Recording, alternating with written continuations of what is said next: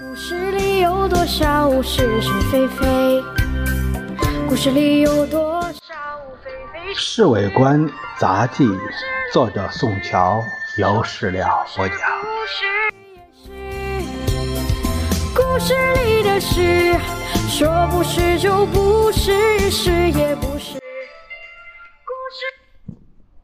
宋子文辞职的消息今天公开了，整个南京轰动起来。公开的方式很特别，是宋子文在立法院自己讲出来的。那些立法委员在西西的支持之下，一直要求宋子文到立法院做施政报告。可是他们这位国舅爷更妙，根本置之不理。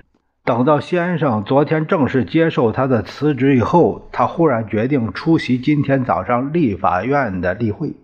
行政院秘书处昨晚把这个决定通知立法院，立法老爷大为紧张，连夜开会商量怎样应对宋子文开炮。这一大早，全体立委都赶到立法院，大家摩拳擦掌，要等着对付宋子文。开会前的几分钟，宋子文带着行政院属下的几个部长到了立法院。孙科陪着他们一起走进会场，大家不免一阵骚动。那几个负责开炮的立委交头接耳了一番。宋子文态度很轻松，他毫不在乎，坐在那里，而且还戴着个黑眼镜。经过孙科的简短的介绍，他站立起来做施政报告。在我开始报告之前，我要向。先向诸位声明，我已经昨天正式辞职，而且已经得到主席的批准。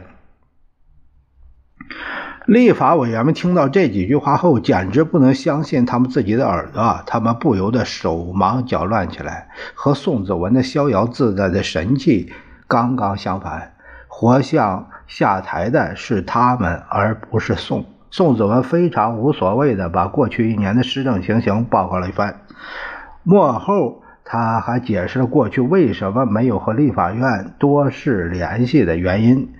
他说完就一屁股坐下来。有几个立委接着这站起来要求提出质询。孙科立刻问孙子文有没有答复质询的准备，完全是打圆场的意思。哪知道宋子文更妙，他倏地一下站起身来说：“老实话，我没有那么多时间和于事无补这样的空谈。”而且这几天要办交代，忙得很。